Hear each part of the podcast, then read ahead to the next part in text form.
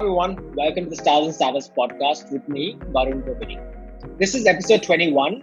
We chat with Girish of Magzter. If you have had a smartphone since early days, you'd likely recognize Magzter. They're probably one of the few apps that were there on the Play Store very, very early for someone to download and read. You could access magazines and a lot of cool things with Magzter in those early days. As an iPhone user, back in 2010 11 magzter was probably one of my first apps that i had downloaded. Today magzter has over 55 million downloads of their apps and girish speaks about how they hit a million downloads a month recently and are probably higher now given covid. On the episode i speak with, with girish ramdas the ceo and co-founder of magzter. We have an unhinged conversation about magzter their successes, the journey of starting and scaling Magzter, and also the evolving use cases for the business, the relevance of magazines in today's world. Chatting with Girish was so much fun that we started talking shop right away. We're going to pick up the conversation from where I started recording the conversation, so bear with me. Also, this episode is a little longer than normal because I had a really, really hard time to cut down the episode to approximately an hour that I keep uh, most conversations and recordings too. But you know, I make an exception for Girish because this conversation has so much information for someone who wants to understand the business of uh, how print is going online, how Magzter is making it work, how they started in the early days. Um, also, if you're a services business, to understand, you know, uh, some of the things that Magzter, which started from a services company, um, has evolved to what it is today. So I would urge you to take a look at the timeline, maybe find some of the topics that are interesting and relevant for you, and probably skip through it uh, and, and start from there. But otherwise, I would say it's a very, very engaging conversation with Girish, and I'd love for you to give it a listen. Uh, so, hey, let's get to the episode.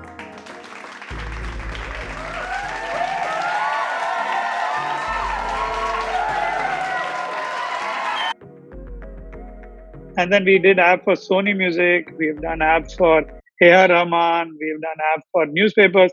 So we started, it was like a nice, you know, soft services. We were in services business, right, with .com Infoway. So it was a nice new uh, niche. And uh, it was like the early days of web development, where one page website will be like Yeah. one lakh rupees. Yeah.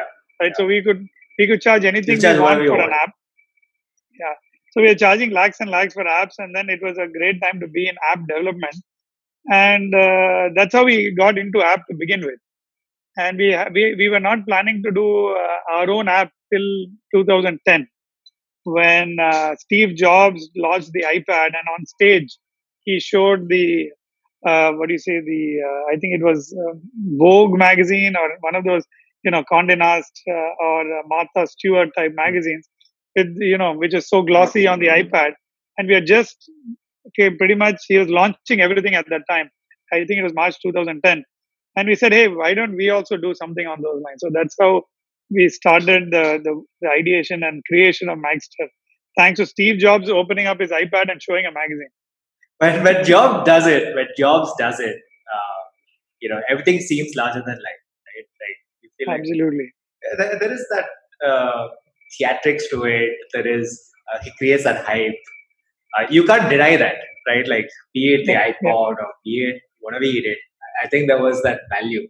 You're, you're right because in 2013, um, I was at Jabong at that point, and uh, we got approached by a few players. Say, hey, why don't you create an app for your website?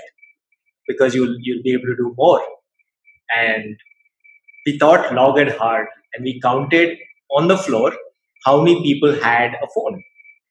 Right. I was one of the few, of course, uh, having you know we lived in the US, having bought the iPhone 4 standing in line. I was like, you know what, I have, you know, I'm ahead of the curve, and everybody would come to me and look at my cool iPhone because again, iPhone also was not, uh, you know, sold here uh, Absolutely. from an official store. There was no sales of iPhones from a store. I think till recently everyone was getting it from somewhere else. I think it is. I think in 2013, pretty much if you had an iPhone, you were like a god. so so the, the the interesting part is we said no because we said hey you know what we're we're doing fine here uh, we'll we'll think about apps later um, and 2013 or again I, I tried to do something else and then we said okay maybe we need an app android has started to you know kind of uh, take the market because of the price point and trust me we went five months we had no app because you know there was there was so much happening in that space so you guys having already created the app i know that everybody who had a phone at that time had your app right? yeah had a absolutely. magzter app it was a fun time because before Magzter, we created a Galata magazine app, which was only on the iPhone 3S, if I'm not mistaken. So it was not the iPad had not yet launched. So when we made that app, but within 2009 10, that one year, we had 100,000 downloads for an 85,000 circulation magazine, right? And people from Virginia, from uh, from UK, from all over, they were like, "Wow, this is awesome! We can now read Galatta magazine on our app." right so and we it was, that is one of the thoughts that we said you know if there is a need in the market and if there is enough people out there with these you know need for apps. And uh, right now there are millions of apps. That time there were only thousands of apps. Like you said everyone had uh, at least a galatta magazine app. And then of course those users we got them to start using magzter. And we started with only 35 magazines right? And then of course now we've got more than uh, 12500 and it's it's uh, growing really big. That's always in uh, when it's a wild west and, and you know uh, the pioneers or the first few apps uh, or any product in a new market uh, typically you get the advantage of being there first and people identifying a market with you as well right? Um, did that mean over time uh, I, I know there's a competitor zinio um, and then there were a few more other apps that basically created web content modified to you know just like Flipboard, and there was a bunch of other players where Pulse, where you could see web news as as you know uh, in the app, right? So there was magazines, and then there was news. Did you ever feel like you wanted to get into that space and then not think about just building magazines for magazines? So we actually started off with a vision to become a reading destination, right? So we wanted anything that you want to read should be on this one app right? The name Magzter came because we were doing magazines. That's how we started, uh, saying, okay, let's see where we know the business because we used to run our own magazine. So we said, okay, let's do magazines first. So we started with magazines, then we added news feeds, then we added books as well, right? We signed up with all the top book publishers, and then everything is like you said, Wild West learning curve, right? We realized that when we go into books business, you'll have to contend with Amazon. So, and Amazon was giving deep discounts for digital which nobody could compete with right? So therefore we kind of discontinued even books. We had a bunch of books. We had signed up a million books. Right? And wow. then we even launched it. And within about 6 months of that service we realized that we were selling. You know, i mean our own customers were buying. It was a good experience. We had you know reading by text and all the cool stuff that you see on a kindle. But we were not getting scale. And then when we got into the details we realized that we were selling at the price. For example, HarperCollins told us to sell at $4.99 and we gave a discount and it was $3.99. While Amazon is at 99 cents for the same book. So then how do you compete uh, unless you have a, a, billion dollars in hand? So that's kind of where uh, we, we, we kind of failed fast. We said, you know what, let's go. We went down that path. And then we said, you know what, uh, let's not go down that path anymore. So, uh, so I think it's, it's all well, learning. Right? But that happens today as well right? Like the the haptic feedback you get from holding a book and that you know touch and feel of it uh, you know gives somebody that nostalgic feeling. And also you feel like you want to uh, you're paying for something you need to get something in your hand and it's not digital. Right? I mean I, no, I think that, that habit is changing. I think anyone who's i think maybe 30 plus 35 plus has these haptic points right? Even i would like to touch and feel right? Being 45 right now, uh, I feel old. But uh, but uh, my kids, for example, 13, 14, they don't care. They're like, I want to read. It doesn't matter to me if I can. And for them, they use a Kindle, they use Magzter, they use yeah. a bunch of reading apps. And for them, I mean, for for us growing up, a Harry Potter book meant it was this thick. Yeah. So when I saw something this thick, Indians got a bit of an aversion. I would not read, but now it's flat. right? You it's only words that you have to read, and you can immerse yourself into it. And of course, the fact that you can carry so much content in in your in the palm of your hand is really compelling. So, uh, so to answer your the other question about Flipboard and others, right? I think um, we pretty much uh, went into the subscription model, right? So we were not Flipboard is a free news app. I mean, you can just Yeah. it's like an RSS aggregator, right? Right. So there are many such aggregators around, including at the time uh, Pulse and uh, Flipboard, and I, I, even now there are a bunch of them who, who aggregate RSS feeds. Uh, and they they were the ones who first made uh, Facebook feed available on uh, on iPad or iPhone when Facebook themselves didn't have an app, right? Facebook was like Jabong, like you said. They said, you know, no app, everything is on web. So these guys uh, got that, you know, mind share of the customer by allowing Facebook and Twitter beautifully laid out in their uh, Flipboard app. So I think everyone comes with their, you know, secret sauce at the right time. And ours continues to be only subscription business. And uh, till 2015, we were actually only selling single copies and subscriptions of magazines. And only in Jan 2015 did we launch the Magzter Gold Read All You Can. So it took about four or five years of us to learn and understand and get the publisher uh, to buy in that uh, what we are doing is actually in their benefit. And now we are not only uh, the world leader in magazines and newspapers, but a year back we also launched newspapers. So now we have newspapers, magazines. A lot of book publishers are in touch with us to go back to say, why don't you add books as well? So I think it all needs a critical mass and the right time for for us to you know go into these uh, these verticals. And uh, I think newspaper, if uh, coming to think of it now, we should have done it before, Right. but uh, never too late. So uh, we've got a big chunk of users uh, now reading daily on Magzter. Earlier magazines would be weekly or monthly. Now our daily active users has gone through the roof, uh, thanks to newspapers, because people come back every day to read the news. Um, you know, we we jump straight into the conversation. Firstly, welcome to the show. Uh, you know, Girish. So uh, you're the current CEO at Magzter, Yeah.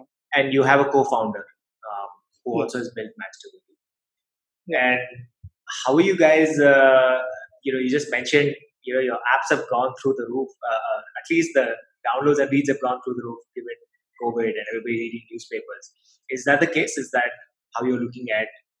Yeah, we've actually seen a big shift in habits in the last two months uh, because of COVID. I think print content uh, is great to read. We have we love the print uh, media, uh, except that uh, it's not getting delivered right now because of the lockdowns, because of various reasons.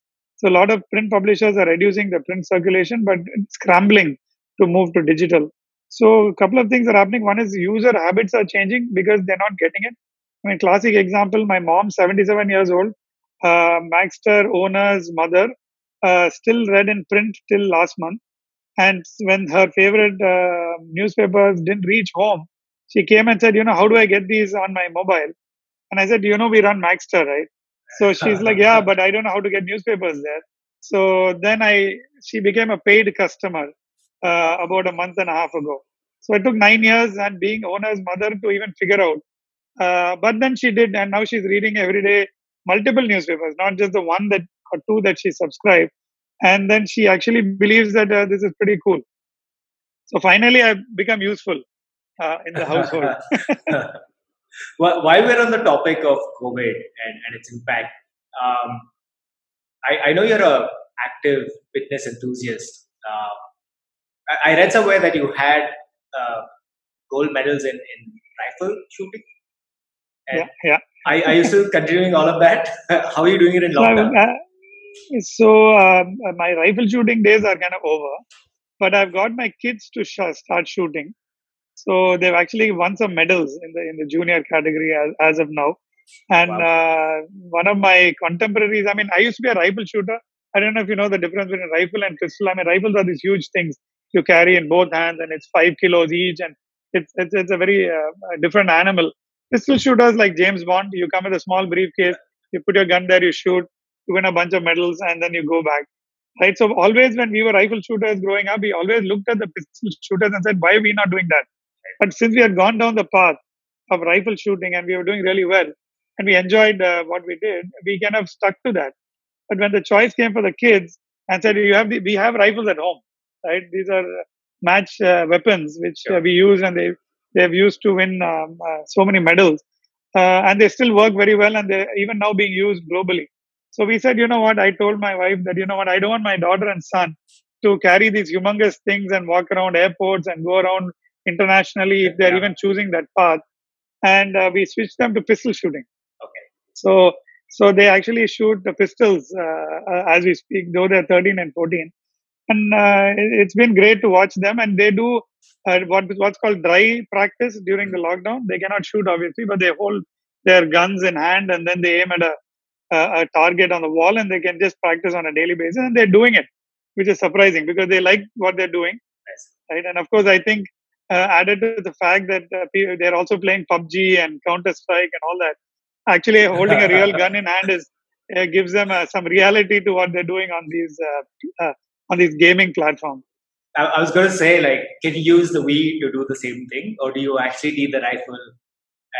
yeah, yeah, you actually have to uh, have the weapon because only then you can do it in in, a, in real life in a competition. But yeah, I'm sure they'll find ways to make that virtual as well. And I'm sure right now there'll be somebody thinking about technology where everyone's at home. Yeah. You have your gun connected to the system, and you aim at an imaginary target and click, and uh, it scores. Virtually, it the shows you. what- yeah, what- it shows everything there. I'm sure that's coming up. Uh, I think there's always these things. So yeah, so we tried to be uh, active even during the lockdown. nice. So uh, yeah, so I've been doing a lot of crazy stuff. I mean, I, I've done some mountaineering. I've climbed a, a 14er uh, Mount Yale in the US. Right, that was about many hours of trekking without that much of practice. I thought, okay, mountain. I mean, we can climb a mountain, right? It was really uh, toward the end. I was like, I, I'm going to die before I reach the top. But then when you reach the top, it's like you've you've been there, you've done that. It, it's really amazing. It's the same thing with like marathon, right? I I took some four five months. Uh, my co-founder and I used to run 5k, 10k all the Hmm. time. But then running a 42k marathon was like pretty much uh, the pinnacle of running, right? Of a long distance. So in 2014, we uh, uh, my plan was to run a full marathon before I turned 40. So December 2014 was Chennai Marathon, which was pretty much almost the last marathon possible before my birthday in Jan. So I, uh, Vijay and I ran that, and we completed the marathon, 42 kilometers. So I think it's all in the mind. If you if you put your mind to it, I think you can pretty much do anything. it's interesting you say it's all the mind, right? I had this uh, you know gentleman uh, Gary who worked with me in my last company. He used to run 100ks, uh, you know, 100k every uh, two months. Ultra months. marathons, yeah. and uh, so he would end up giving these uh, you know seminars where he used to talk about uh, 100k and how you conquer 100k and the most interesting thing i heard from that and I'm, I'm sure it's the same in marathons as well is that you break it down into small parts right? You break down the marathon into 10ks or 5ks and then he says the first three or four segments are the hardest. And as you go on each has its own level of uh, everything has got its own challenges, right? Yeah. Even for the full marathon, we had a plan, right? But as we were running, uh, we started finding different things happening, right? It, it is like literally uh, when you're doing your you know public exam, you've already planned for the whole exam, and you sit in front of the question paper and you look at it, and then there is there's something that you're not used to. So it's always the the the, the reality of it finally hits you.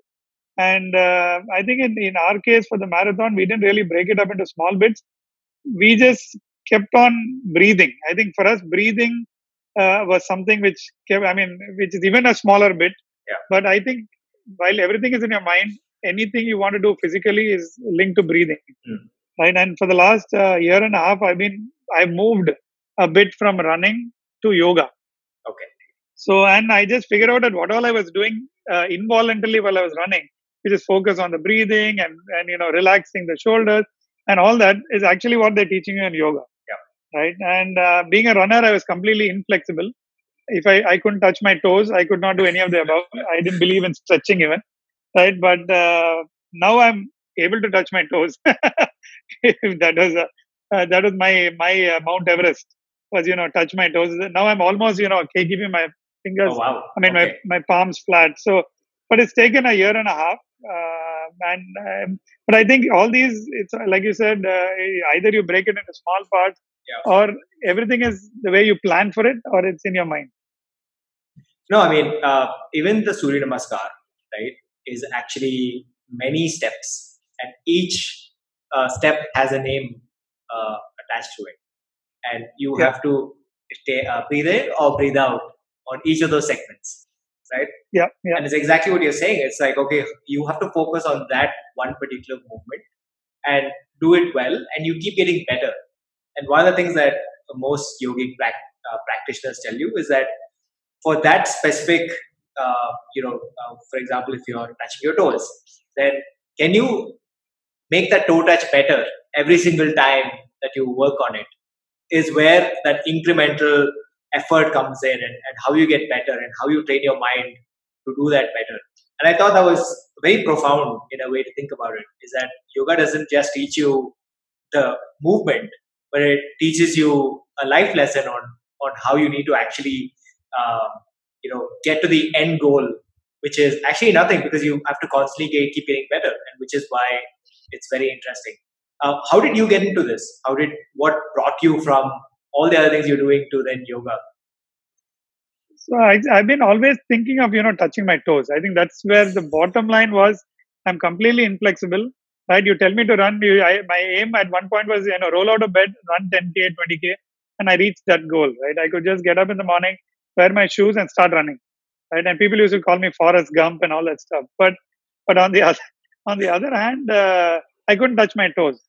Right? So I used to see, and all my as we grew up, I, I believe I was flexible, but then over time all the flexibility is gone. And then I saw my kids got into gymnastics a little bit uh, when they were younger, and they were like flexible and uh, doing cartwheels and all that. And here I am, I'm able to do so much, but I can't do this. So it kind of stemmed from that. And it is a funny story how I got into my current mode of, yoga was actually in a, in Chennai. We've got this lounge called uh, Radio Room. Mhm. So there's a bunch of us who have gone. My wife, myself, uh, a lot of our common friends. We're there, and then in our table there's this lady also there, and uh, I was busy. I don't drink or smoke or you know none of those minor vices, right? Only major vices. So so uh, a lady sitting next to me, and we have having a conversation, and you know, she said, I asked, "What do you do?" She said, "I'm a yoga instructor." So I said, "Wow." So do you go to people's houses to teach? Because my wife and I have been talking about yoga for a while, and and one of our closest friends also is a yoga instructor, but she has moved to the other end of town. Uh, so then, so we started talking, and I said, if you are able to come home to teach, because I have got erratic times. Being a startup and being an entrepreneur, you can't go on to specific times half your life. So I said, you know, we need somebody who can come home. And literally, this was a Saturday night, and on Monday morning we had the first class, and uh, it's it's really been great. She's her name is Shakti Shilpa. She runs a thing called uh, the uh, the yoga space in Chennai, and it's it's been an awesome ride because she's very calm. She knows I can't touch my feet, but now I'm able to do it. I think more because of her, you know, calm attitude and realizing my limitations also. Right. So now my kids also have joined in the yoga. Okay. my wife does the yoga, so it's become like a family thing. And uh, now we've also started doing acro yoga, Okay. right? So uh, making people fly and being like a bird, holding them up. So it's actually been a, a fun ride. So we've been, uh, and lockdown actually has helped more uh, because now we are stuck indoors or on Yeah, the roof, yeah. and this has become ideal. So we do skipping for Hmm. the uh, for the for the cardio part, and we do yoga for the rest of it.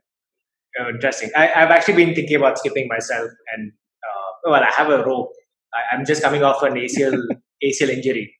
Uh, Oh my god! Yeah. yeah, so I had a surgery, and then you know now I'm in month nine after surgery. So I'm slowly, you know, piling Yeah, on. then you then you better start getting back on on your feet. yeah. Well, no, that that's happened a while ago. Now it's like you know, progressively getting better. You know, so you run and then you baby Yeah, steps. I think baby yeah. steps for everything. Absolutely. So yoga has been helping me. So yoga is my form of, uh, uh, you know, physio, and now it's. Uh, I think I'm ready to now start skipping and other things. Uh, I mean, for longer durations. I tried skipping before. Absolutely. It didn't really uh, help. Um, so, uh, in you currently are based out of Chennai, um, but you also have uh, an office in New York, and you. So I'm based out of New York and currently i'm locked down in Chennai. so I'd come for a board meeting which was scheduled to be in Singapore in February. So because our investors, are, we have a Bangalore investor called Kalari Capital and a Singapore investor called Singapore Press Holdings. So we were going to have a board meeting in Singapore in February. That got moved to Bangalore because of COVID, uh, initial COVID fears. And then I was here in Chennai saying that, okay, now even Bangalore we couldn't make it. So then it became literally like a Zoom call, which was, uh, we used to do conference calls Hmm. uh, all the time. But then this whole Zoom call was the first time we did it in, in February. And, uh, and then after that, within a week, a whole bunch of lockdowns started. And by March, everything was in lockdown. So I'm actually happy I'm stuck in Chennai rather than New York because New York is where my co-founder is. He's in, uh, West Windsor, Princeton, New Jersey. Uh, they are facing a lot of more troubles than we are here, and uh, I'm at home with family. Uh, mother's next door, so I think it all worked out well for me. And I think after a couple of weeks of lockdown, I think my family wants me to leave, go back, go back to New York, right? But I, I don't know, I don't know when the next uh, flight out is going to be. So whenever that happens, I surely will be back in New York for a bit. So the team is based out of New York or uh, in So we have uh, teams in New York, uh, London, Mexico. Uh, in India, we have a larger presence. I mean, we have our entire back office team in Chennai. So we have nearly uh, 90 people in Chennai itself. And then we have people in Bombay, Delhi, um, uh, Bangalore, and also in uh, in Singapore as well. So these are all. Um, I'm, I'm. I believe the teams that are based across the world are primarily sales teams. Um, Yes, most of them are in uh, sales business development, right? Uh, we've got a lo- because our main business is B two C, right? Right, consumer and uh, buys Magzter, Magzter products, Magzter Gold. But uh, in the last year and a half, we've been looking a lot at B two B opportunities, right? So we have been working uh, on that. A lot of corporates are buying in bulk for their uh, for their teams and for their employees. We've got, for example, TCS has bought for all their employees worldwide. Accenture has bought it for all their India employees. Hyundai has bought it. Uh, a lot of, I mean, Roche Pharmaceuticals. People are all buying this for their employees as a perk. And literally in the last two and a half months, we've been flooded by a new deluge of orders uh, for people who want to give this as a not a perk, but actually as a necessity to their teams uh, to read newspapers and magazines through Magzter. So we've been uh, a bit of a beneficiary uh, at this COVID crisis on both engagement as well as you know new orders that are coming in. so uh, how does that work? So you create a, a bulk order for Magzter Gold, uh, and then Yeah. give it to the employees. So they just hand over to the employees. This is the code. Go and access for your uh, yourself, and then you can. Uh, I would. I'm, I'm trying to imagine how does it work, and and why is it a perk? Uh, so the company buys it, right? The company pays for it, not the employee. So if the employee buys it, then it's not a perk anymore. But if the company is buying it, they want it to. They want it for a couple of reasons. One is, of course, to be updated with latest info. Uh, more like uh, because a lot of WhatsApp forwards are fake news. They want to, you know, get more mainstream news uh, as as a habit. It's also part of like learning and development because it's not just newspapers or just you know mainstream magazines, but we've got a lot of niche content uh, which is uh, varying from you know uh, backpacking to cycling to fishing to I mean we've got content relevant, relevant to pretty much any area. Right? We've got B2B magazines, we've got B2C magazines. Uh, so a lot of uh, whether you're a doctor or, a, or an engineer or a, a car enthusiast or whatever maybe a fashionista, we've got something for everyone. So that is a big benefit that we have been having. And another interesting tech technology kind of piece that we have built, that we are now roll, rolled out and now kind of seems like more uh, needed at this phase, is what we call smart reading zones. Right. So smart reading zones are uh, like a geo-fenced locations anywhere on the planet that uh, can, uh, what do you say, where people who enter the zone can read for free. Oh, Right. So, so anyone so who if you're in enters a, a physical so you're a university or a college uh, or school, exactly then all those students or anybody who comes to that zone and think of it as a learning zone would then access the content. Correct. Correct. So we have now uh, we we start off doing it with like for example natural salons. About 600 salons have become smart reading zones. So anyone going and sitting in a salon Hmm. can read for free, right? And naturals will pay for it. Uh, we've also got Apollo Hospitals Group, the Chennai and uh, Delhi hospitals. All of them are smart zones. So while patients or inpatients, people waiting for doctors, all of them can uh, read, uh, which is uh, kind of brought to you by the hospital itself. So somebody has to kind of pay the bill, right? So sometimes it's hospitals. And for example, uh, Lupin Labs uh, had done a deal with 3,500 clinics uh, where all of them became smart zones. Uh, smart zone brought to you by Lupin Labs or Novastat, which is their product. So different ways of kind of delivering the content uh, to people who have nothing else to do, right? So now we are in current talks with Changi Airport, uh, Delhi Airport, Mumbai Airport, uh, Gatwick, JFK. So airports are a perfect uh, smart zone location where people are going to be there uh, waiting, and now with the new norms, even more waiting time uh, for people. So give them free newspapers and magazines, and in an airport, it's even better use case because they want to then read it on the flight as well. So you have you, you can download it while you're at the airport and then read it in flight. So you can download ten magazines and five newspapers, and then uh, either the airport pays for it or we get sponsors to pay for it. Uh, it's going to be a win-win uh, for everyone, and uh, also hotels. That's another place where we're getting a lot of inbound inquiries for hotels because now they want touch-free for everything. Earlier they used to hang newspapers on every door. They'll keep magazines. Now they can't do any of that. There are mandated norms where uh, less touch is required. So we have been getting a lot of inbound inquiries from large hotel chains to see if the smart zone can be extended for their uh, use case as well. You know, uh, when you mentioned that you know they used to have these uh, papers hanging, etc., it reminded me that a lot of this is because that not only do those papers want to get distribution amongst a certain segment of audience, but also they would they would have different jackets, right? Different ads would be on that, um, right? So they could also vary pricing for those ads because they say, hey, these sets of papers would go to the airport, right? etc. They had the flexibility to you know charge differently for the space. Wouldn't that change drastically in in uh, in a magazine because you know your interaction with ads is very different and print uh, etc. changes. No, I think everything is bound to change, right? So I think it's not only about print or digital.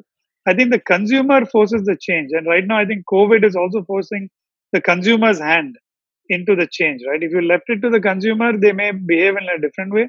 But I think COVID meets consumer uh, and this current scenario where nobody wants to touch physically uh, any of this content. Uh, and the fact that there's a lot of free content available but people still pay and buy because they trust these brands right they trust this content whether it's a newspaper or magazine they wanted in that format that they used to uh, for so long right so i think uh, one is on the advertising side those inside the zones we have options to advertise so which means if advertising comes into the zone content the publisher still makes their share of the revenue right Okay. so if i'm reading an india today sitting in delhi airport and I'm able to put an ad in there, and a share of that goes back to India Today, and they get a much larger audience with zero effort. Right? They don't have to send someone to the airport. They don't have to put jackets. It's eco-friendly, right? So they don't need to put more plastic and paper and you know get advertising. Here they're part of a larger ecosystem, and uh, and as a as a policy, Magzter is very publisher friendly. So whenever we make money, publisher makes money right? Because they're raw material, right? We we are we don't create our own content, so we are we really want to be pro publisher and also be pro consumer uh, by giving them all these new ways of uh, of you know uh, going through the content. Whether and for example, the entire city of West Windsor, uh, where my co-founder Vijay lives, has become a smart city. So the, the the the citizens of the city can end up paying a fee to the city or part of their uh, you know their tax uh, dollars and now all of them can read unlimited newspapers and magazines from wherever they are in the in, in the township so we've been able to and now we are speaking to singapore government to see if the whole uh, country of Singapore can become a smart zone. That's very interesting. How did you guys uh, come across this kind of a model? Uh, did, did you model it on something that you saw? Mm, see, actually, we we we were earlier looking at uh, colleges and, like you're right, is an education institution, and uh, they had these, you know, IP-based library and physical place, and they wanted to uh, put their allow the content in there, and that was I we felt was very you know old world archaic technology, and it's only allowing people who have access to that computer to read. So we were thinking how to give multi-access at the same time, right? So and we realized everyone's got a mobile in the hand, uh, not in schools but at least in colleges, right? So uh, so we we thought of how we should build that cat, and at the same time there was this um, U.S. company uh, which was selling tickets, which was I believe. Uh, uh, you pay a nine dollar ninety nine and you can watch any movie you want. I think it was kind of Indo-US company. Movie Pass, exactly. So all of us went and got the Movie Pass. But it's very interesting the way they did it. Of course, I don't know if they still exist. They were in big problems, right? Uh, but uh, yeah, they spent a ton of money. So, but the consumer benefited, right? And their model was originally, I believe, they went to AMC and Regal Cinemas, who didn't want to deal with them, right? They said we don't want to talk to you guys. So they had an algorithm which went gave everything to the consumer, but without having to get a deal with AMC or Movipass. So we wanted to create these zones for like airports for for wherever in the world without talking to the airport. So why don't we make this? I mean, why should we talk to an airport to give their customers free? It's not their customer. they're just consumers from all over the world. So with that thought, we said, you know, we need to find a way to reach those consumers without going and you know tying up, right? So it started from that, saying, okay, how do we go to an education institution without talking to the institution? or go to uh, uh, an airport without talking to the airport operator. So that's how it started, right? And then, of course, we when we got into it, we realized we do need the institution to support it, and we do need the airport to support it. Otherwise, consumer doesn't get to know it exists, right? So now, actually, for education, we have done something very interesting in the last uh, uh, during the COVID. I call it my COVID baby, right? We've been ideating about education for a while, and because now everyone's worked from home, and everyone's become, I think, more productive because there's nothing else to do. Right? The entire team we huddled together and uh, we put together what we call Edster. So Edster app, the Android app, the iOS app, the web, the entire project was completed. Of course, forget about the years of ideation, but from start to finish within three weeks wow. because of the COVID uh, situation. Everyone's at home, everyone was collaborating, right? And everyone worked to that cause. And within three weeks, we had a functional everything. And within the last 10 days, in three countries, about uh, 30 colleges are using right? They're now on free trial, of course, but uh, we will be moving them to a paid model once they actually start. So it's basically uh, the trending articles, newspapers, and education content from Magzter sitting in a separate app called Edster. So it's been a again, it's something that opened our eyes to say, hey, if we really want to do it, we can do it in, in record time.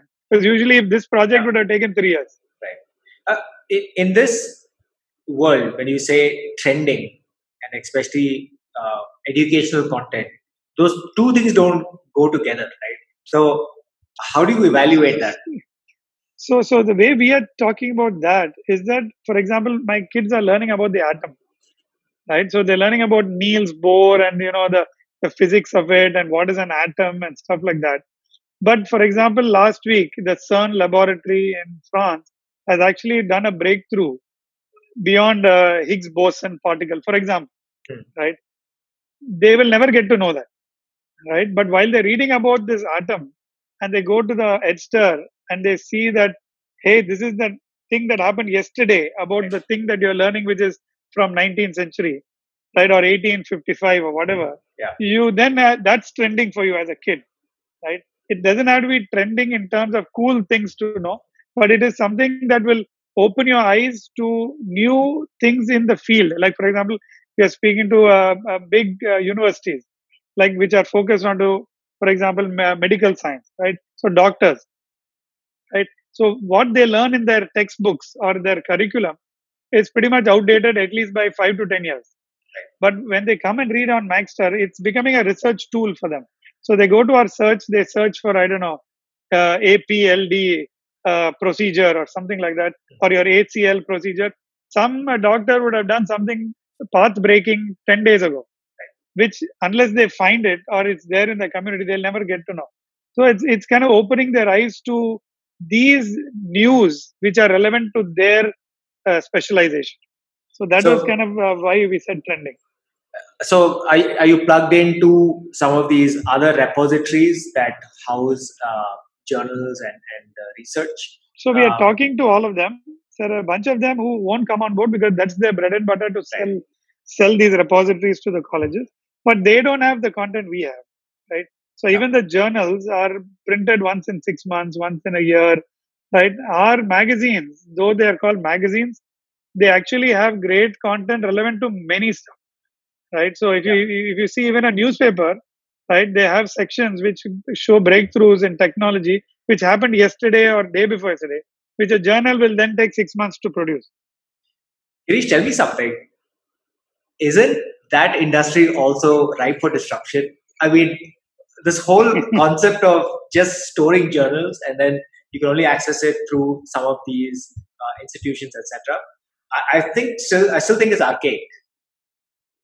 No, it's archaic, but they're they're like right now they they are kind of it's not it's it's ripe for taking provided you have the institution buy-in, right? So students unfortunately have not much of a say. Uh, it's only the institution or the, the the the people who decide there at that level, and they are very much embedded uh, for many years, not like one year, two years, like hundred years. They've been embedded with large institutions, and they become like the gold standard of if I have an institution of this category, I need to have this five subscriptions, right? Right. So we are starting by being the sixth subscription that they need, right? And then of course we can start going into the rest of it- It's called a sneak attack. Um, the, I heard recently that you you mentioned uh, I don't know what it is post COVID, but pre COVID you had a little more than a million downloads a day. Does that has no, that a month. I think it was in a day. In a month, a million downloads a month. A million downloads a day uh, means I'll be uh, maybe uh, I don't know a different league by now. But million downloads a month. Actually, we've got about a twenty percent jump up in terms of downloads uh, in the in the month of April, and a fifty percent jump in May. oh, wow. So actually, it's been one and a half million uh, downloads in the month of May, which have been uh, really phenomenal. And we have done nothing about it. We've done nothing to to to get there Right? We just maybe at the right place at the right time with the right product. Uh, and and uh, things are looking good. I think uh, April, May have been great months uh, for the business aspect, and engagement is 100% more and 200. Everything is in in, in you know 2x, 3x, 4x uh, in terms. And we've, uh, like I said, done very little about it. But of course, we have been using this opportunity to to reach our message, to market to maximum. So we've increased our marketing spends to reach more consumers at this stage. you believe that all the consumers you get now will continue reading. Uh, how do you typically look at a spike? Uh, because when I remember in e-commerce, uh, any campaign or a sale would basically mean that you know we would basically move the plateau from you know stage one to stage two, right? So you're gonna bump and then you know it'll taper off and then you'll have a new normal. Uh, how do you look at uh, in this business? So we are also in a similar stage. Uh, I mean, we've been seeing these spikes due to various reasons, either due to marketing or due to some new breakthrough or some maybe sometimes new content that we've got on board. So we've seen these spikes. So this particular spike is still going on the upside, right? So we believe that next few months we'll still have a, a, a continuous uh, upward trajectory, and then of course it will start tapering off, which is why we are now looking at these smart zones and Yeah. and these new innovative ways, so that not only will it spike that way, but it will uh, sustain the growth uh, over a period of time. so these other uh, engagements are more for longevity and, and engagement rather than you know Correct, correct. because But we've also seen that anyone who comes and subscribes to Magzter Gold and, and is there for more, maybe a few months and experiences the product, uh, they are there in our system for life. they once they're there, they're there for, for a long time at least. Right. For example, uh, uh, the first cohort of customers for Magzter Gold who came in 2015 January, still 70% of them are, are our customers even today. Which, if you look at in any other subscription platform, is phenomenal. And they also, as customers, know that we keeping keep on adding content right? So every day we're adding newspapers and magazines and journals and books. So for that one subscription that they've taken every day they find new things to do or read. How does uh, the publisher rev share work in this case? Because i would imagine the eyeballs and the time would still remain limited right? And now you're spreading that across more content more journals uh, so our uh, subscription revenue for yeah, so the the, the Magzter Gold revenue sharing model is very transparent with the publishers, and they've really embraced this model. It's an engagement model. So if you pay, for example, three thousand nine ninety nine rupees or ninety nine dollars a year, and you are reading, for example, this month you read uh, three magazines and two newspapers, right? So we know what you've read, how many pages you read in each, and the pricing of each of that. So the algorithm that we have created will apportion the money that you have spent on Magzter to those content that you have engaged with. Right. So if you, it's not like everyone gets the money as soon as you pay. Right. So supposing you end up reading only one magazine through a whole month, then the one magazine will get the money for that month. Right. And most people we have seen are reading eight to 10 different titles in a month. Right. Uh, of course, there are people who read one or two, but the average in the last, you see, the last two, three months, I think the average uh, user is reading at least uh, seven to eight uh, titles in a month. So it could be a mix between newspaper and magazine. So which means that money gets split among those publishers. On Amazon, there is the self-publishing model where people can publish their own books and then you know get in front of people and earn whatever you know 99 cents for each book that they publish uh, and, and somebody purchases something that is are you enabling something like that on Magzter as well? That you know because so, the discovery so is possible. Yeah. So we we don't we are, we are looking at more not of self publishing because books are one time item, right? Magazines and newspapers are a continuous project, right? It's not something you it's not like fire and forget. It's not like music or movie where you make it once and you're done, right? So here it's a daily or weekly or monthly continuous update. So, but we are looking at user generated content as one of our genres. So we've already created everything, but we have not yet launched because we are waiting for the right time. But right now we are still growing in the subscription business. And user generated content means ad revenue, and ad revenue is still, you know, between Facebook, Google, and uh, three others. Uh, ad revenues are all focused towards them, right? So creating another ad supported platform, unless it's very niche, uh, will not, is not going to help us, we believe. But as a first step towards that user kind of community, we've launched something called Magzter Connect inside our Magzter app. And we have thousands of users who can, it's like a Instagram meets Pinterest inside Magzter with Magzter content itself, right? Because the, one of the biggest sources of images in the world is magazines. Glossy, beautiful, editorially curated, and art director is involved right? And they don't make uh, any money after the issue is uh, it's rolled out. So here, these the users can clip these, put them up, and when people are reading more, they can come back and buy the original content as well. So it becomes a revenue model rather than you know just being out there in the world wide web and, and doing nothing much with it. So that's something we've just launched, Magzter Connect. So I think a lot of things we keep on you know thinking and ideating of innovating, and I guess that process is continuous for us. I mean, if you've had users who have stuck with you since way back in the day, uh, you know, when is the when was the longest? Uh, when did the user first sign up? Uh, who has so we've got users who signed up from pretty much. I mean, day one there were only two customers. I think Vijay and me, right? So we quickly bought Magzter subscription mainly to check if it all worked in the live store. But we do have customers who've been there from literally uh, the first month and uh, those days we only sold individual magazines and uh, those guys uh, have moved on to Magzter Gold, right? And uh, I think we've got a big number of customers who have been there from day one. And then so we've got also power users yeah. who are reading uh, 50, 60 magazines a month, and magazines, titles, that's, that's right? And a couple of them have even told us have reached out to us to show how much money we saved them being an aggregator and stuff. So, so I mean, it, it, it's heartening to see that a we are able to to be have a service that's useful to people, and b it saves some people a lot of money, and b the publishers still get a lot of money because more people are using this. Uh, from the form factor standpoint, that you know, I always felt the phones have always been too small uh, to give you the same experience as a magazine. Uh, has there ever been a limitation? So it was a limitation till we brought, uh, like for example, uh, we most of our subscribers, if you see in 2011, 12, 13, 14, 15, uh, maybe 80% of our subscribers were iPad users. Hmm. So they are or a tablet, I would say tablet user okay. skewed towards iPad. So A, they had Apple. Most of our customers used to be Apple, right? Because they were, I think, born in the ecosystem of buying things.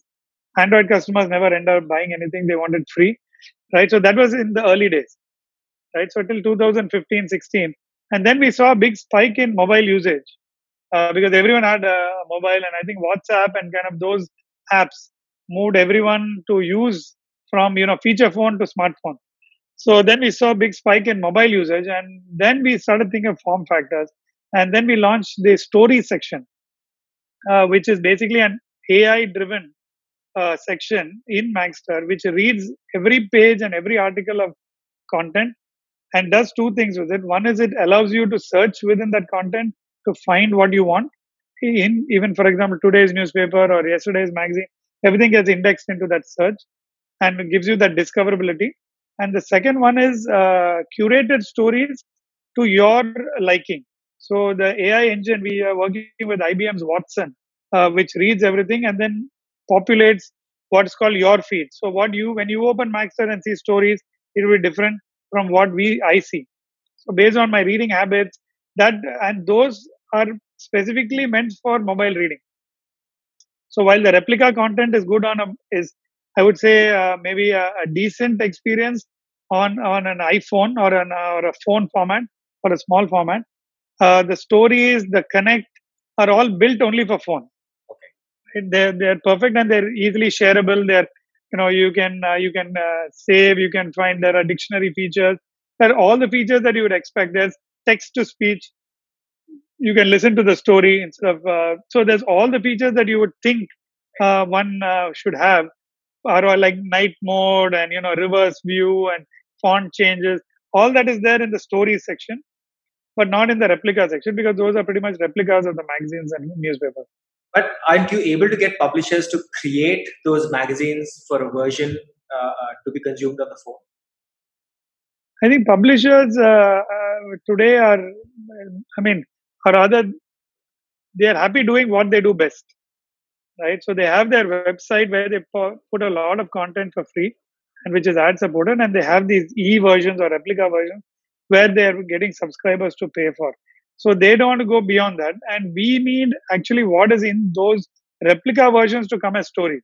Because what is on their web yeah. is anyway available for free. Right? right? You, there's no no value add in that. Of course, it's great to have, but uh, we also have a feed section in Max. But I, I don't really talk much about it because it's it's only a, like an internal thing for our own consumer base.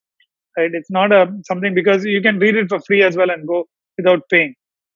But our core value proposition is in the in the core content that we have and those content is where the story section comes from and publishers uh, at this point are so focused on you know making those e-versions and that that nobody is spending time on this as, as yet i am sure things change over time because i i, I would find find that that would be the biggest limitation uh, right because when i was a user of Magzter, that was what used to really uh, bother me the most because it was very hard to have to you know zoom in, read, uh, and, and you know have to do that because it's it's not a great experience. There's a lot of friction to that. No, but now in the new normal, I've got used to it. Like for me also, it was a bit of a pain. But then I get my my morning newspaper and my favorite magazines. Uh, I can quickly flip through, and I've now I can I can finish that newspaper in less than a minute and I, I am able to see what I want to see. I zoom in what I really want to see.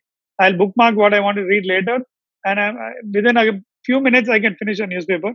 and I don't have to go and I mean wherever I am, the newspaper would be in my hand. So that would that is a I guess a big benefit of having that. And um, and we've also launched uh, e-commerce, uh, which was actually just launched pre-COVID. It's one of those things that uh, I think has died because of COVID in Max. Where uh, if you go to the Magzter app, you can actually uh, buy uh, the entire look of James Bond from his next film, which came from a magazine. Right. So we've got the entire look. You can actually we have, we have affiliate marketing we've got affiliate links uh, with with the links, not the links, actually the buy buttons okay. from different providers, including Amazon, where you can buy that exact products and mimic the look. Right? We've got Kareena Kapoor's look, we've got uh, Daniel Craig's look, and these are from magazines, and hundreds of people were started buying. Really? And uh, everything went into lockdown. So now, if you go to that section and click buy, it'll show you the website and say not deliverable. Right? So we we sold a, a, reasonable number for for a first start, and uh, that was one of our discussions during our last board uh, meeting in February, saying, "Hey, guess what? We've got this amazing thing, and this is how it's working, and already see the, the these are the orders that got fulfilled, and within two weeks, it's all dead." Right. So I think when all everything comes back to life, that could be an area where we would still like content to commerce Right? So that's something that we are looking at uh, I mean, maybe 2021 been, That's been talked about for a long time. I'm, I'm glad some people actually best poised to achieve that because you have the users and you have the content. Now it's about the commerce, right? Uh, yeah. I, I don't believe you can actually create this whole system vertically yourself. You know, and, and, and yeah, it's going to be there are a lot of people who are trying that, uh, doing it all in one uh, thing. But what we are seeing in the market today is a lot of services which are uh, uh, like if you see Daniel Craig's outfit, they will give you a close match, right? right? Which which is not what we are trying to give. We are saying if you want those Tom Ford glasses, you pay uh, seventy eight thousand rupees, and Magzter will make three thousand from that, oh, right? So that is where we are coming from, right? If you want Kareena Kapoor's Dolce and Gabbana outfit for four lakh rupees, here is the link. Magzter will make 18,000 of that. Right. So we are not in that, you know, pennies business where we want to sell billions of dollars with no margin. Right. So we are curating it in such a way that it is actual products that you're seeing. And at some point we can also get advertisers to, uh, um, uh, to put their products also there and then sell it. Um, just take a step back. Uh, you had mentioned that you had a services business which then launched a product which is Magzter, and then Magzter took a life of its own. Um, did the services business go to the wayside, and uh, or did that become Magzter, or did we keep it uh, you know separate? So I think the advantage uh, throughout my entrepreneurship life is I've always had good partners, right? So I think I've been lucky with that. So uh, CR Venkatesh, who's my college senior in engineering college, Guindy, he and I started this company called .com Infoway. In the year 2000. And that same company launched Galatta.com, Galatta magazine, uh, which was where the idea of Magzter came. So it was a kind of evolutionary. So in 2010, uh, when we were talking about Magzter and you know how this we should do this as a separate uh, division, uh, it was sitting inside .com Infoway. And uh, when we decided to kind of uh, demerge it, we had a similar meeting like this, which we talked about what are the possibilities. So Magzter was something new. It could it could uh, fly or fail. Yeah. And .com Info was something already generating good profits and a good business to be in. It had Galatta magazine, had a, a traditional business. So I got, uh, I mean, we, we literally discussed and CRV, as we call him, CRV said, I'll take care of this, you take care of that. Right? So that's how we kind of uh, uh, uh demerged so I still have shares in .com and He still shares shares in Magzter. Nice. So it kind of win. Both win. So both, both the entities, yeah. So both entities continue to grow, and uh, luckily, Touchwood uh, Magzter has gone the right way, and so has .com. Right. Uh, so things have been uh, good on both sides. So that's how we split. But then the mindset was very different. I mean, I come from services mindset. From services mindset, it's all about number of people you can hire, yep. number of projects you have in hand, and uh, for example who's going to pay the month end bills yeah so i think uh, an entrepreneur i think at least 30% of his mind share goes into end of month right? So that entire 30% to 40% of his mind that goes to end of month, who's going to pay the bills is, I think, stifling entrepreneurs globally. So I- when I we think- started Max, Uh, sorry, just to ahead, go ahead. uh, that's a question I had actually. So, because I know that today, and I think every day, a lot of services companies want to become a product company, right? Because they don't want to spend that time, uh, you know, continuously looking for clients, uh, seeing when they will get the next check, uh, and so on. Uh, they, they always have this, you know, uh, point in their life. They're like, you know what, I'm done with just the services business. I want to get it to a product what would be your advice for those services businesses you know are always you know either to get a product trial a product try a product what would be your advice to them So when we did uh, Magzter, it was a bit of an evolutionary step. Actually, it was not like suddenly we came up with an idea of Magzter, right? So we had our own app team, we had our own magazine, we saw demand for magazines, and our own magazine was actually on Zinio i- in 2007, 8, 9, right? And it was on Zinio even when we launched Magzter.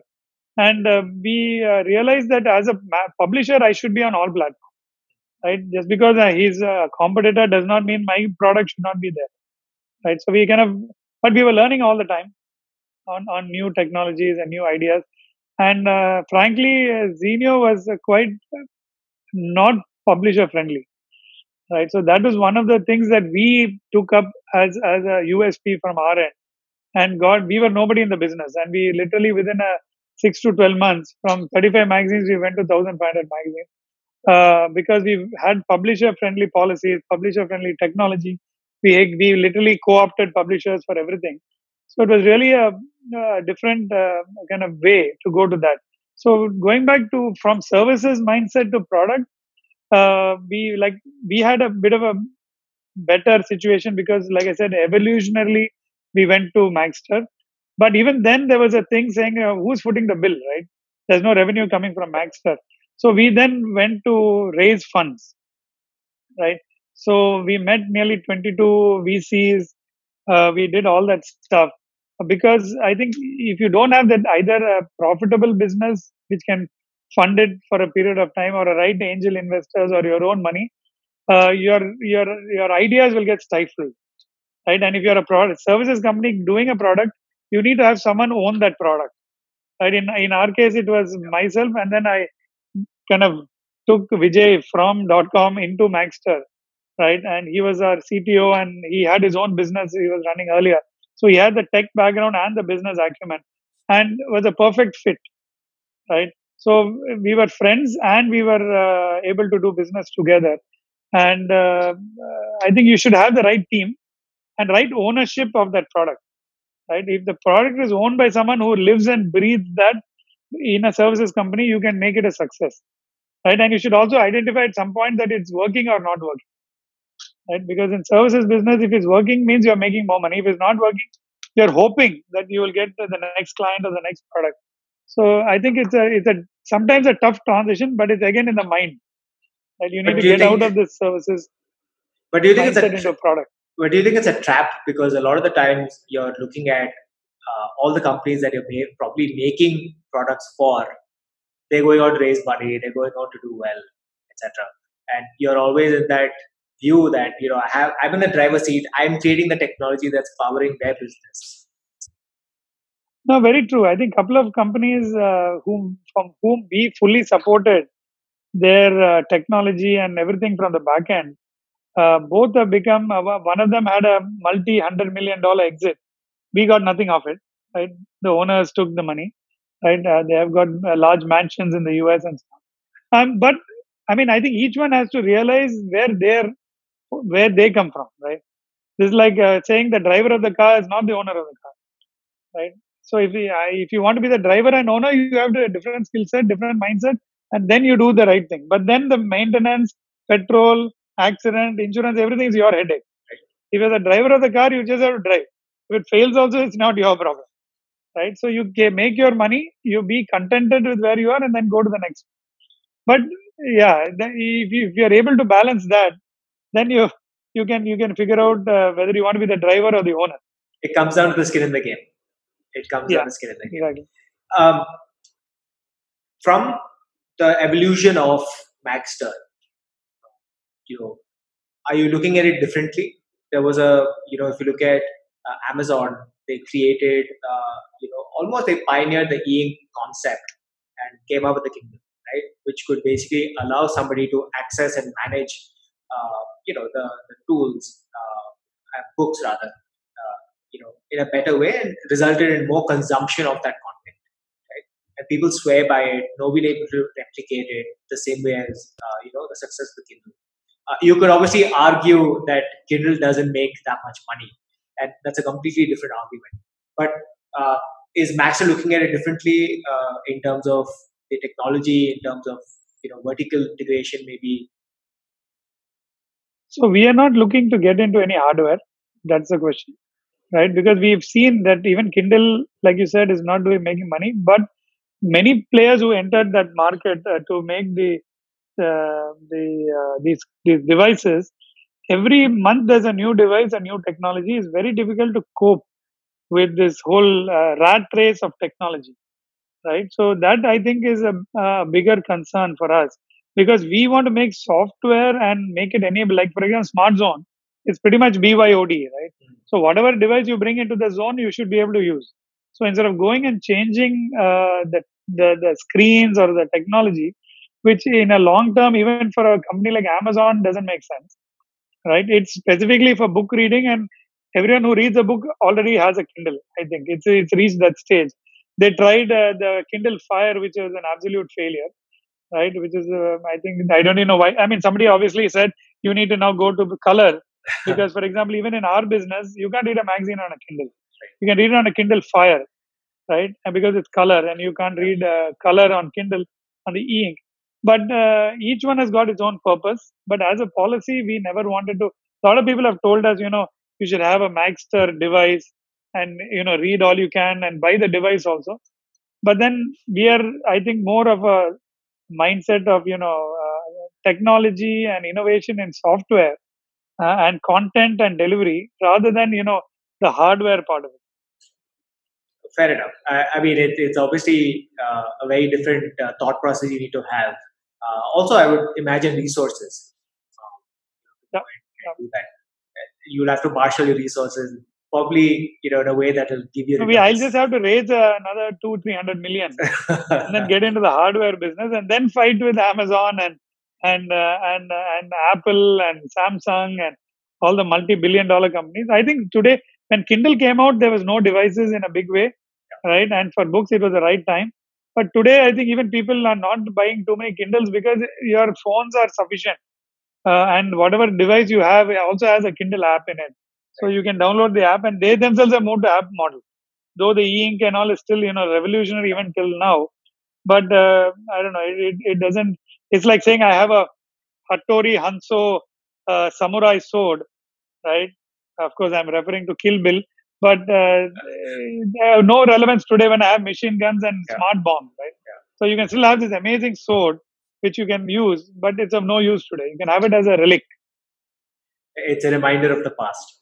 Um, yeah. so uh, you know, uh, coming to the the money part of it, you said you had raised uh, you know round of capital, uh, which is a, was that your first round, which is Kalari? And was yeah, so first round? round was in 2012 was $3 million from Kalari Capital. And uh, then we raised another 10 million between Kalari Capital and Singapore Press Holdings in 2013 December. So it's been uh, nearly what uh, seven years almost since we raised the money because we ran the Magzter A as a startup, but B as an actual business. So while everyone was talking about GMVs and you know how much burn and all that stuff, we were also burning cash initially. And uh, when you re- have 10 million in your bank, you burn more. But then uh, as we started depleting the cash, we went back to, you know, how do we make this run as a sustainable business? And that has helped us right now. So in the last two years, we've become a cash flow positive and a profitable business. So uh, though we keep putting all our, you know, extra money back into growth, right, we did not had the need to raise funds uh, again. So I think uh, it's been a good ride uh, on that line. But do you think you'll have to raise more money if you want to take Match to the next level, or you feel like the cash that's coming in is sufficient uh, to plow back into building a solid company? so i think we we are coming with these new models like smart zones and stuff like that where it kind of self uh, kind of pays for itself mm. right so those are the and it also helps to promote right for example if, if changi airport is going to go live with magzter across the terminal uh, smart reading zone a changi ends up paying for it right so we get money from it and b uh, we get 60 million people going through Changi every year, or 80 million people who will get to know that Magzter exists. And if we do this across, uh, for example, top 100 airports in the world, uh, that would mean uh, maybe uh, more than a million more per per day. Even to answer your initial number, we could get a million new users a day. Right, if every airport in the world goes for this. So I think that we, we don't need money to do this. Sure. We only need you know to be in front of them with the right proposition and then and deliver on on those uh, on the on the technology and content. That's an incredible ROI with almost no investment, and they're paying you for it as well. Yeah, yeah. Which is so either the airport should pay for it, or we'll get sponsor for it. But at the end of the day, somebody will have to pay for it. So and the consumer gets it for free uh, in those locations. You mentioned that uh, both your investors have basically crossed their uh, typical fund threshold, seven to eight years. Uh, do you are they looking for an exit? How are you thinking about that? So i think uh, singapore press holdings is a balance sheet fund though i mean they so they don't have any threshold. Uh, it's from their you know their publishing media house. But uh, kalari obviously does have a threshold. I think it's somewhere towards end of next year that they they would be looking but i think things are going quite good at magzter so maybe it could even be a secondary sale they may exit and somebody else comes in uh, or something like that. So I, I don't know if Kalari is uh, so anxious at this point because we are actually cash, still cash flow positive. We're still growing, right? So there are obviously not forget about just Kalari, but I think VCs across the globe, many startups are folded or dying, or good companies have got zero business. So they're all desperately trying to sustain, while somebody like us is actually figuring out new ways to grow, right? And how to you know expand further. So we have a good problem to have. Uh, and I think uh, I think the investor command Kalari, has always been very supportive uh, to anything that we have done, uh, and uh, I think it's been a good ride with them. And of course, exit is always in a, in a funded startup, either IPO or exit is always in in the roadmap, right? So it's either death, IPO, or exit. So So we have not yet uh, gone to the first one. So the other two are always on the card. So we'll have to see at the right time, uh, at the right price. If there's someone, then we can maybe work with someone else or, you know, get new investors in or something like that. Uh, these are all open at this point. Fair enough. Um, how are you thinking about hiring at this point? So we've actually hired about uh, 10 people in the last one month. Uh, we also have given uh, increments to everyone last month. Uh, it was due uh, to the a big bunch of staff in May this year. So we have given everyone their appraisals and increments. We have hired more people. Uh, we are we continue to hire as well, and more. We are now hiring more specific to business development and you know institutional this B two B segment in across the globe and uh, we are looking to expand on because we see that that is going to be the next big thing for us. I'll I'll leave your uh, careers page wherever I post the podcast, um, so that people can find you if, if in case they're interested. Fantastic. Hey Girish, this has been amazing. Thank you for your time. Thanks, thanks. You too.